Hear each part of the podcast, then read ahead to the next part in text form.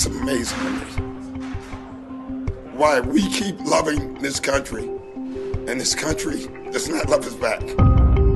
People are rightfully angry and exhausted. And after the murders of Breonna and George and Ahmaud and so many others, it's no wonder people are taken to the streets. Hey, everybody. Welcome to the Muckrake Podcast. I'm your co host, Jared Yates Sexton. Returning after an unfortunate absence that left all of our listeners up in arms, missing you terribly. Our beloved Nick Hauselman is back to talk about just the dreariest, awful American politics. Nick, we're so glad to have you back. I was in the darkness. I was what they described last week at the DNC, and it was not. It was not a good place to be. Well, it, it turns out when you live in an America that can actually take care of its people, and we have uh, escalating natural disasters and calamities, it turns out sometimes you're without power and the ability to speak out and use your First Amendment rights. And speaking of, um, so we are recording this on Thursday, August 27th. It's going to come out on Friday. Uh, we're getting ready to do a live stream where we're going to watch uh, Donald Trump's uh, nominating speech. Um, things have been bad the past couple days.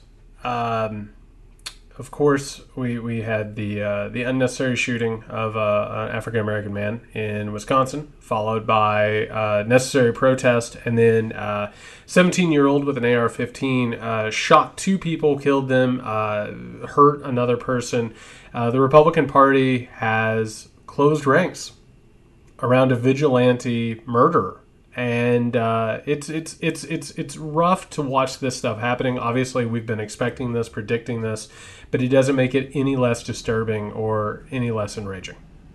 Um, you know, I, I did a, an hour-long uh, video on my on B-ball breakdown today, interviewing some people in the community about this because it folds over to what the NBA was doing yesterday by, um, you know, boycotting the games yesterday. They're boycotting today. I believe they're starting up either tomorrow or Saturday um, because I a I wanted to get a sense of like what does that really mean? Does that mean will it do anything? But uh, all three people were African American, and they were able to give me some insights into like what it's like to have to be in that situation where the cops are uh, pulling you over or they're involved. And um, it's interesting because you know you do have this notion of you know from even from them where they're saying like why are you walking away? What are you doing? Why are you reaching into your car? Don't do that. Like my father had to sit me down and tell me that you can't do that. And, and i know most white folk do not have to do, have that conversation with their kids uh, at all. But um, it's it's just heart wrenching all all around. And i think it's just it's just it just makes it clear that we need to retrain police officers. We need to retrain the whole thing uh, from the ground up, which is which is I suppose what defund means when we say defund the police. It just need we need to have the police. We just simply need to it needs to be started over and, and redone.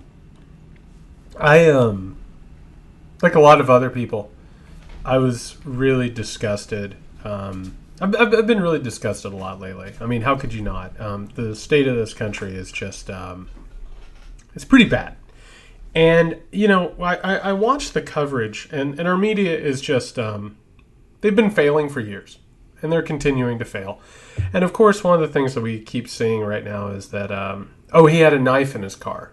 In his car, not on him, in his car. Oh, well, however, and then, wait. There's these freeze frames of the really grainy video where they're trying to say the knife is in his hand, well, the, you can you can see anything that you want on any video that you want to see, which is the whole point and problem with America right now.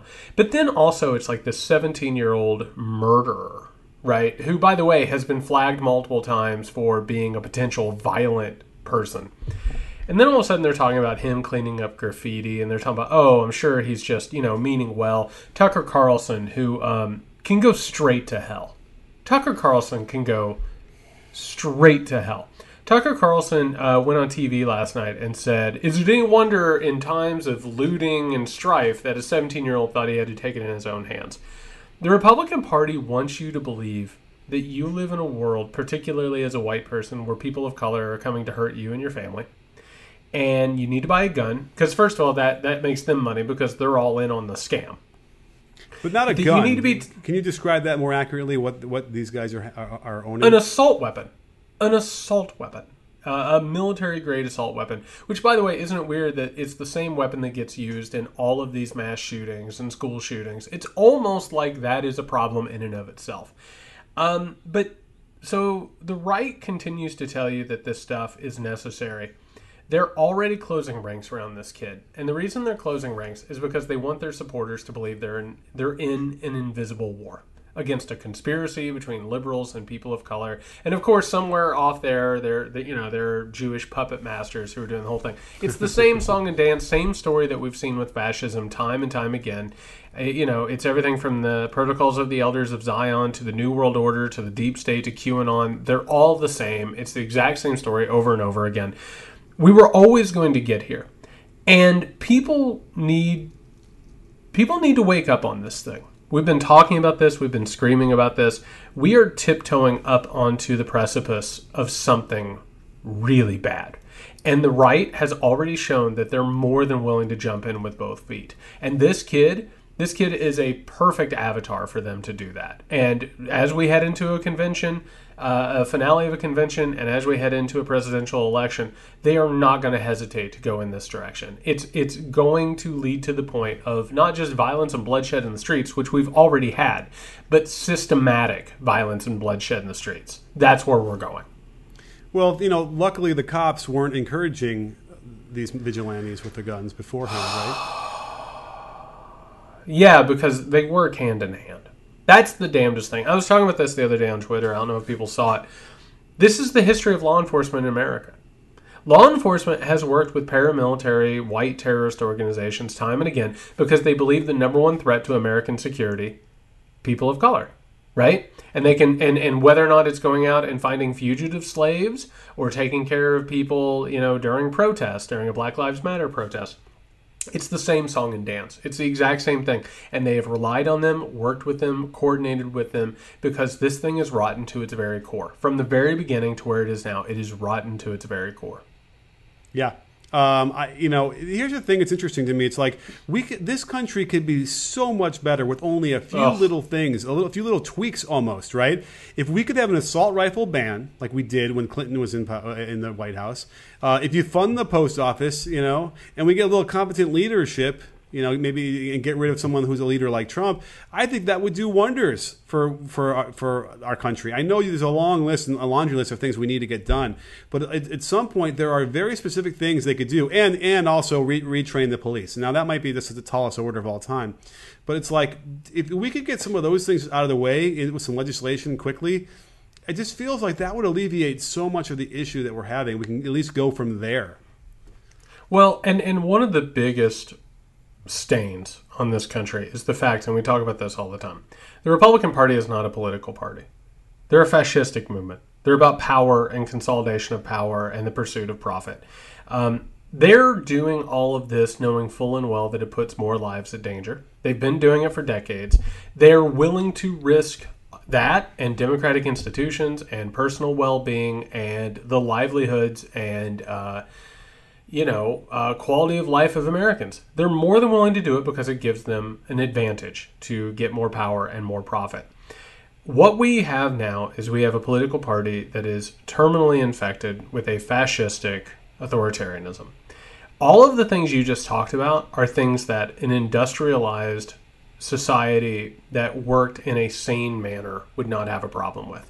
These aren't really controversial issues. You actually, nothing you just said is actually a divisive issue outside the idea of possibly taking out assault rifles, which in a, in a country that was sane, that wouldn't even be a problem, right? Right. Uh, you could also talk about the fact that we need to take money out of national defense and put it towards the well being of human beings because national defense is a racket. It's a redistribution of wealth that is meant to take money from the people and give it to contractors and, and all of these people. Um, there are ways to make it better. And the thing that pisses me off, man, and the thing that, that really, really makes me angry this world could be so much better. But we are told to accept scraps. That's the truth. We are told that things can't get any better and shut your mouth or they're going to get a lot worse. You know what I mean? We have lost the ability to dream or imagine a better future. But I'll tell you something. And, and here's the thing you brought up the NBA uh, uh, action. I would say it's a strike, and I think it's important that we call it a strike over a boycott because we need to we need to point out the fact that people can take action. that they can they can decide through solidarity and organization and, and watch what happened with the NBA. The NBA within minutes was like, oh, absolutely, no, you guys have the power. No, you know what you're doing, and you've decided, and we follow that because listen, you are you are the labor, and we will follow it. It's happened with that. Baseball screwed it up. They they screwed it up completely. But you know what the players just did before we started recording? They walked off the field. Wow. They walked right off the field. All these other sports have figured out that when they take collective action, they win. And here's the thing that Americans need to take from that we are terrified of losing our jobs because we're in a trench warfare austerity situation, which is something that people like Trump push. They push division. When we come together and remember that we have power, we can do incredible things. And what you just said is exactly right. We can have a better life. We can have a better world. And if we fight for it, we can get there. But remember, like the NBA, for instance, there are the superstars that can afford to take this time off and not Yep. play. But there's a huge subset of players who you can't really afford to do that in, in a way. And we have Jared Kushner going on, you know, uh, this interview where he says, you know, yeah, it- it's really nice that these, you know, really wealthy people can afford to take a night off of work. Is basically what he what he described that as, not as a political statement, not as a way to try and affect change, not as an important you know, monumental thing. No, this has never happened before for since 1961, uh, where the players have walked out. And instead, to him, it's like, oh, they're just taking a night off. And the gall of someone who's that rich and that wealthy uh, to, to cast aspersions. And I got into it with somebody on my basketball Twitter about it because they wanted to say he's, he's just stating facts. But it's not facts. It's not what they're doing. And it's it's it's almost subtle enough to where you can you can you know have people who want to cling to some sort of binary interpretation of things. But it's just so frustrating because it just continues this um, the the uh, what's the word I'm looking for? The attitudes that that a lot of the people have in America. And you know the only way you shift attitudes like that is with leadership. You got to have someone who can really uh, eloquently bring people together we don't got that now and I don't even know if we could have that with anybody coming up as a Biden or even Kamala, but we have to find that person. So here's the thing about what you just said, which is dead on. Jared Kushner hasn't succeeded in anything ever. He's just like Donald Trump. He is just like his father in law. He's all about inherited money, inherited power, inherited wealth, all of it. But here's the thing the people you probably got in a fight with about this subject would probably be a lot better off financially and socially and in their lives if they got behind something like this protest, right? But the powerful and the wealthy figured out a long time ago. And if you actually go back and you look at like the Gilded Age, when you had, it, and by the way, the Gilded Age is pretty much the closest thing to what we have now, right? It's when, When is the the Gilded wealthy. Age? The Gilded Age is at the turn of the 20th century. It's right after it's right after Civil War. And actually, you know what? This is what we do. We give historical context. Yeah. So after the Civil War, they needed to build railroads, they needed to build telegraphs, they needed to update the infrastructure of the com- of the country. So when the Confederacy gets beaten and the agrarian lifestyle gets shoved away, the Union or what federalism, whatever you want to call it, it needs to build a society that is more up to date and more modern. So all of a sudden they start reaching out to private individuals because they're like, we need you to do telegraphs, railroads, all the all the stuff to make America more modern. And so all of these individuals start gathering to create the infrastructure of a new America, and the redistribution of wealth starts going from the people through taxes into the coffers of like you know oil people and railroad people and, and, and communications people. And so what they end up finding out because what happens is they gain and tell me if this sounds familiar they gain crazy amounts of wealth crazy amounts of influence and they start buying the government isn't that weird how that happens? That the moment that all of a sudden that divide opens up, they start owning senators, they start owning Congress people, they start owning presidents. And by the way, this is weird too. Neither of the parties was really exempt from it. They bought everybody. They got everybody on every side of an issue.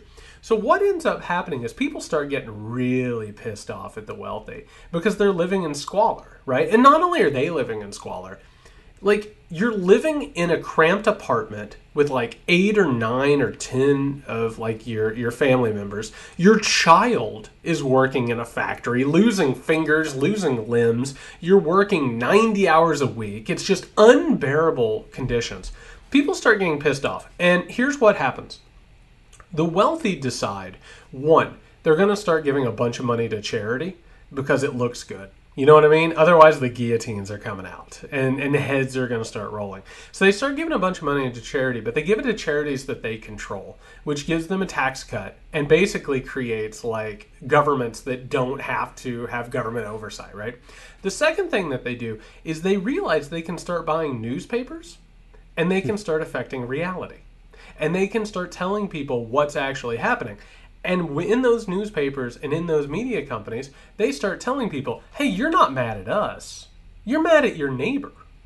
And all of a sudden, people don't organize when they're mad at their neighbor. They hate one another. They're not going to engage in solidarity and organization. So, what they do is they divide. And when they divide, they win. And that's what Kushner understands is that Americans right now who are sitting at home, many of them laid off because of the Trump administration and COVID, they don't want to hear a bunch of millionaires tell them that they don't want to go to work, right? There's a natural class division in that that he goes out and he exploits. But it's bullshit because at the top it's just him playing a game and it, it and the guy that you talk to the guy that you talk to has everything to gain out of uh, out of solidarity with those players now and, and to address the notion of like how the media can then deeply affect the the reality you remember when Corey Lewandowski had a, went uh, in front of Congress and they were pointing out the lies that he told. They were able to, you know, this is a lie you told to the press. And he, I don't know if you remember, but he actually said, he's like, I have no obligation to speak, you know, to, to speak the truth to the press.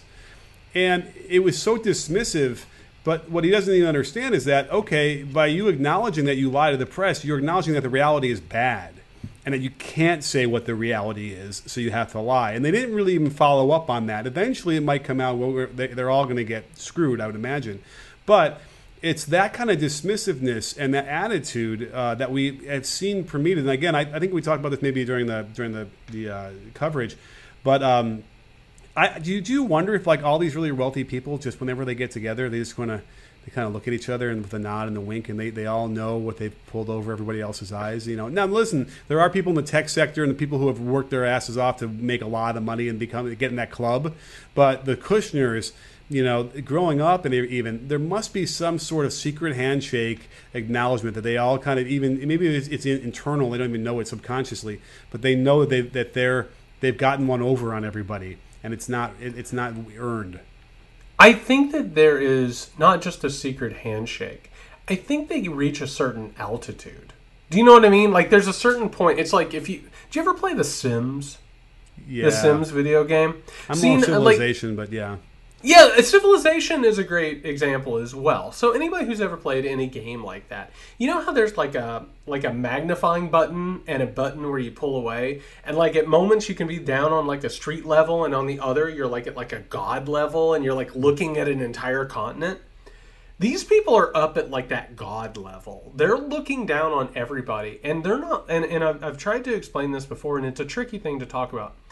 Post politics, which I keep trying to bring up post politics is about being above the ordinary, right? We're talking about election 2020.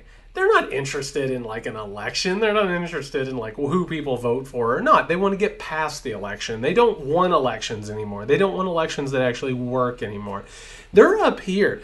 It's like if if Kushner, so for instance, I mean, my God, what was it? The United Arab Emirates thing that he's been working on, or Israel Palestine? He doesn't give a shit about Israel and Palestine. He's not interested in brokering a peace. He's interested in figuring out a way to get like a pipeline. You know, interested in figuring out a way to get money that moves around here. So I think you're right. I think that they get together and they're talking about stuff that is actually beyond human. It has nothing to do with whether or not our lives are better or worse, even. We're sort of ancillary. We're actually an annoyance to these people. Like, like our lives are completely disposable, but also kind of meaningless. So either they'll deal with us or they won't deal with us. And that's like this NBA strike. The NBA strike is dangerous to Trump and his cronies and corporate overlords. It's dangerous because if people start recognizing well, I could just stop going to work. I could just stop spending money. I could get in the streets with, I don't know, hundreds of thousands, if not millions, of my best friends and the next thing I know, things can change. Now that means that they can't be up there on that God level anymore. You know what I mean? They got to get on the street. They got to like my, uh, uh, magnify, magnify, magnify. But they don't want to be there. They have no interest in dealing with actual issues. They want to throw that bo- like the the bomb in the bathtub and you know make people hate LeBron James and think that he's like spoiled or something. But yeah, they don't want they don't want to actually deal with this stuff. They want everything to cruise along at a really high altitude, so they don't have to get in and get their hands dirty. Now, uh, you know, it's funny. I had forgotten, by the way, that DeVos, the DeVos family owns the Orlando Magic, so they are they are part of this infrastructure of the NBA. And so the question I was wondering, and I was having a discussion on my on my channel about it was like what is the the through line here what is the uh, the order of operations like okay the players strike uh, which puts pressure on the owners, and then I guess they hope that the owners will then put pressure on the government. It seems to me that that's the through line because obviously the owners, for the most part, are all the wealthiest people in America, and of course, the wealthiest people in America do have that influence that you described, beginning from the Gilded Age. Um, and it's it's interesting to me only because you know they agreed to come back and play, but in reality, if they were going to strike, it would be until they got some actionable you know uh, solutions. But I think we all know that what would that be if it was legislation? Uh, if it was legislation A, uh, that takes months. That takes years. Like that's not you know they never get back to playing. And if it was like okay, maybe maybe what they should be demanding is arrest these officers, have them at least be under under suspicion of, of creating a crime or committing a crime until they do the research. Whatever. Uh, Breonna Taylor, arrest the people that shot her. Um, you know that might be what they need to do, and yet they're kind of going to I don't want to say they half-assed this, but it's unclear why they did this. What was the point of the two-day strike if there's nothing? I'm not even sure I've heard even. Have you heard Trump? No one's responded to the NBA players in the government. Have you heard anything? Trump has, and he responded in the most Trumpian way possible. Trump came out and said, "I don't know much about it, but their ratings have been bad," which is a lie. Oh, their wow. ratings have been great, but that's but that's his natural instinct. And what you just said, I think, in a very very quiet way sort of elucidated what we're talking about here. There are so many interconnecting financial and economic influences in all of this. This is one of the reasons why America is in such trouble. Okay, so like you brought up, like the DeVos family has a stake in the Orlando Magic, right? My my favorite sports team, professional sports team, is the Chicago Cubs, which is owned by the Ricketts family, who, by the way, have worked personally with Donald Trump, right? If you actually look at like how these owners work, it's not like in the past where like you'd buy a baseball team or a basketball team because you love the sport. You know what I mean? Like you just loved being there. You just loved what it was. In fact, in like Major League Baseball, that league has suffered because the owners don't give a shit about the sport. They just see the teams as being something that they can use to profit from, right? Mm-hmm. And that's actually hurt the entire sport. Well, in this case, what you just talked about is like not only are there the owners involved, but you also have multimillionaires who are playing the sport as well. And if they join a strike, they understand it's good for their brand. Because the NBA brand, for instance, is very what you would call woke right? They're very interested in like the the, the rights of African Americans and people of color, and they're very progressive. So that's the question: is what is real and what is about financial benefit and your own branding.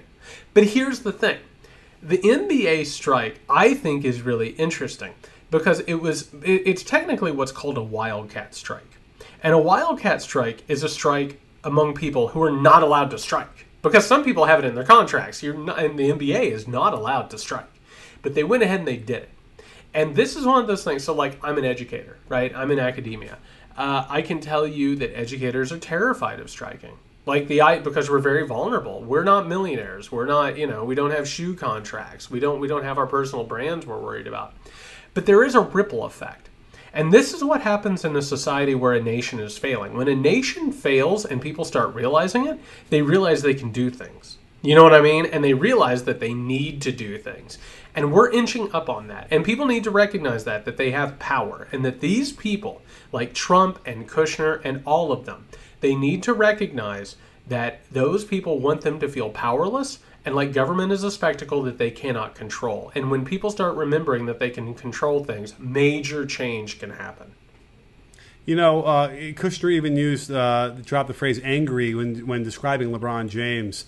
Uh, when they, because you know, he's, he kept saying, well, you know, had them come up with some concrete solutions that are productive. And someone said, well, you know, LeBron James has a voting rights initiative where they want to help these felons who've gotten out of prison pay whatever poll tax you're trying to charge them so they can vote and uh, and he just dismissed it, saying, "Oh, they're just being angry, and it's, being angry is not going to solve any problems." It's um, it's just it's It's gross. it's it's it's gross. It's disgusting. Um, and and I and I and I, I, I the funny thing is like a guy like LeBron, for instance, not only do they have the brand and they and they have their salaries and then and, and Wildcat striking, but LeBron his his career is ticking down he can't afford to miss another season. Like if he were to miss a season, like he's older, he's slower, he's not jumping as high, he's not finishing as well. That would cost him a title potentially. And you know how he that the title is is the absolute a number one goal he has right now to try and eclipse Michael Jordan and whatnot. So it's there's a, it's so many factors, which is why it was really interesting to see the Lakers and the Clippers leading the the charge for not even finishing the season and wanting to leave the bubble and calling it quits really amazing to me, which tells me something about LeBron and how important they feel about this. And, and the whole thing has been triggering to uh, most of the, or all the players in the NBA, especially because again we talked about this before. The the video footage, it's when it's in front of your face like that, it's so visceral and so powerful that uh, it just affects everybody, and it's make, hard to do their job. So here's the question, and this is, I would ask our listeners this, and and I love our listeners dearly, and and this is one of those gut check moments because here's the thing, man. I I, I just to be real for a second, we talk all the time on here and on our live streams and our coverage and all that. We talk about being at a moment of crisis. Other people do it because they think there's money to be had, or there's an advantage to be had, or for the attention, or whatever. There are grifters out there. I truly and honestly believe that we're at a moment of political, societal, and existential crisis. People need to start looking in the mirror and asking themselves tough questions. They need to say, What kind of person am I, and what am I prepared for? What you just brought up is an interesting question.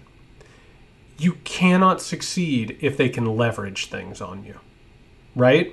Like Right. if they're willing to like something like an NBA title or millions of dollars or prestige. I'm sorry, but it's like I, I think you brought up um, maybe it was during a live stream last week, but you brought up like the Dixie Chicks or the Chicks, right? They lost their entire careers more or less. Can they were shunned. that?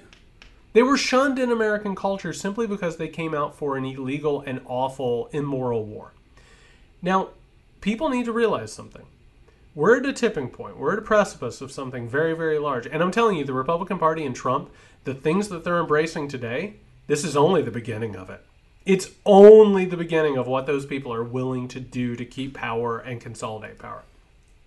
If they can leverage your job, if they can leverage your profit, if they can leverage your good name against you, strikes, organized action, and actually like going out and fighting in the streets for what's right and saving democracy and a republic and liberal democracy, you have to be able to do it. You have to be able to do it. And it's gut check time. I'm sorry, but it is. And these people are willing to throw the democratic institutions that we know and love and, and, and liberal democracy and basic human decency, they're willing to throw those things away. You know what I mean? And you have to be willing to meet them where they are because that's what they're willing to do. I keep saying that what we're arguing against for the Republicans, they are also arguing the exact same They way. Exactly, Yep. the same words. So what's scary about that is that you know when Kaepernick was kneeling five years ago, he was an anathema. He they, people you know he was really unpopular for a lot of the uh, country, right? Uh, especially like white uh, you know ed- educated people. They they thought he was an, an affront to the um, uh, national anthem and to the, the troops and all this bullshit.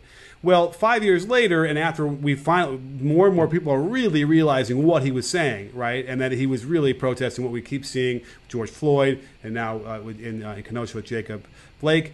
But here's the thing: so five years later, you know, all of a sudden we're on board. A lot more people on board. Well, I'm telling you, the Republican ideology can also go through that same metamorphosis over a few sure. more years and be even more accepted than it is now, and and and kind of you know the tentacles can continue, continue to spread. That's kind of scary.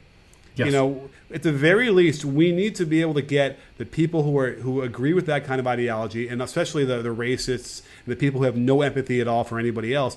We need to get them to go back in the shadows, at least to where Yes. they were. You know, we, maybe they don't go away, but we need to have them be ashamed, a little bit more ashamed of what they think, and it's not so public. You know, at the very least. We have to reject this. Because listen, and, and, and this is not hyperbole, this is just literally repeating what has happened. We had a vigilante in an American city shoot people and murder people. Right? And by the way, it's not the first time it's happened. Like No. it has not been covered very well, but at these Black Lives Matter protests, people have been run over, they've been beaten, they've had people come out with knives and swords and bows and arrows and guns. They've wanted to kill and they have killed. You need to understand this. They've already embraced this. That's not where they're going to stop. They're not going to pump the brakes and be like, this is really upsetting. I don't know that we can embrace this. This is in the first term of Trump's presidency. Yeah. If he gets a second term, and by the way, he's promised to get two more after that. You know what I mean? If you think that they're going to pump the brakes and suddenly get better and suddenly become halfway decent human beings, you have another thing coming. That, that's not who they are, and that's not the trajectory that they are on. You need to understand that these next couple of months are very crucial about the, the future of not just this country, but your future, the future of your children, the future of your grandchildren, the future of your great grandchildren. This stuff is is escalating in a hurry. All right, You know, and listen, yeah. we're so happy that you're you're you're here and you're listening to this. We've talked about this over and over again. This is a really frightening time. But we appreciate you. We appreciate your support. We appreciate having a listener base that takes this seriously and isn't just serious about it, but they're serious about building community and organizing.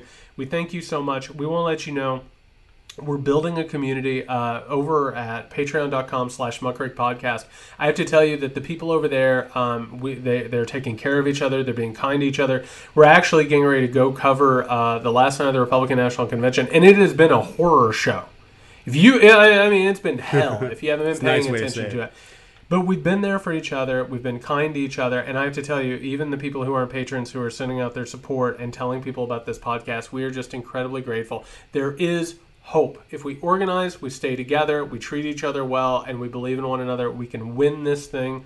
Uh, so yeah, keep keep showing up, people. There there definitely is hope. If you need us until next time, you can find Nick at Can You Hear Me SMH. You can find me at JY Sexton. And listen, damn it, people. Until next time, stay safe.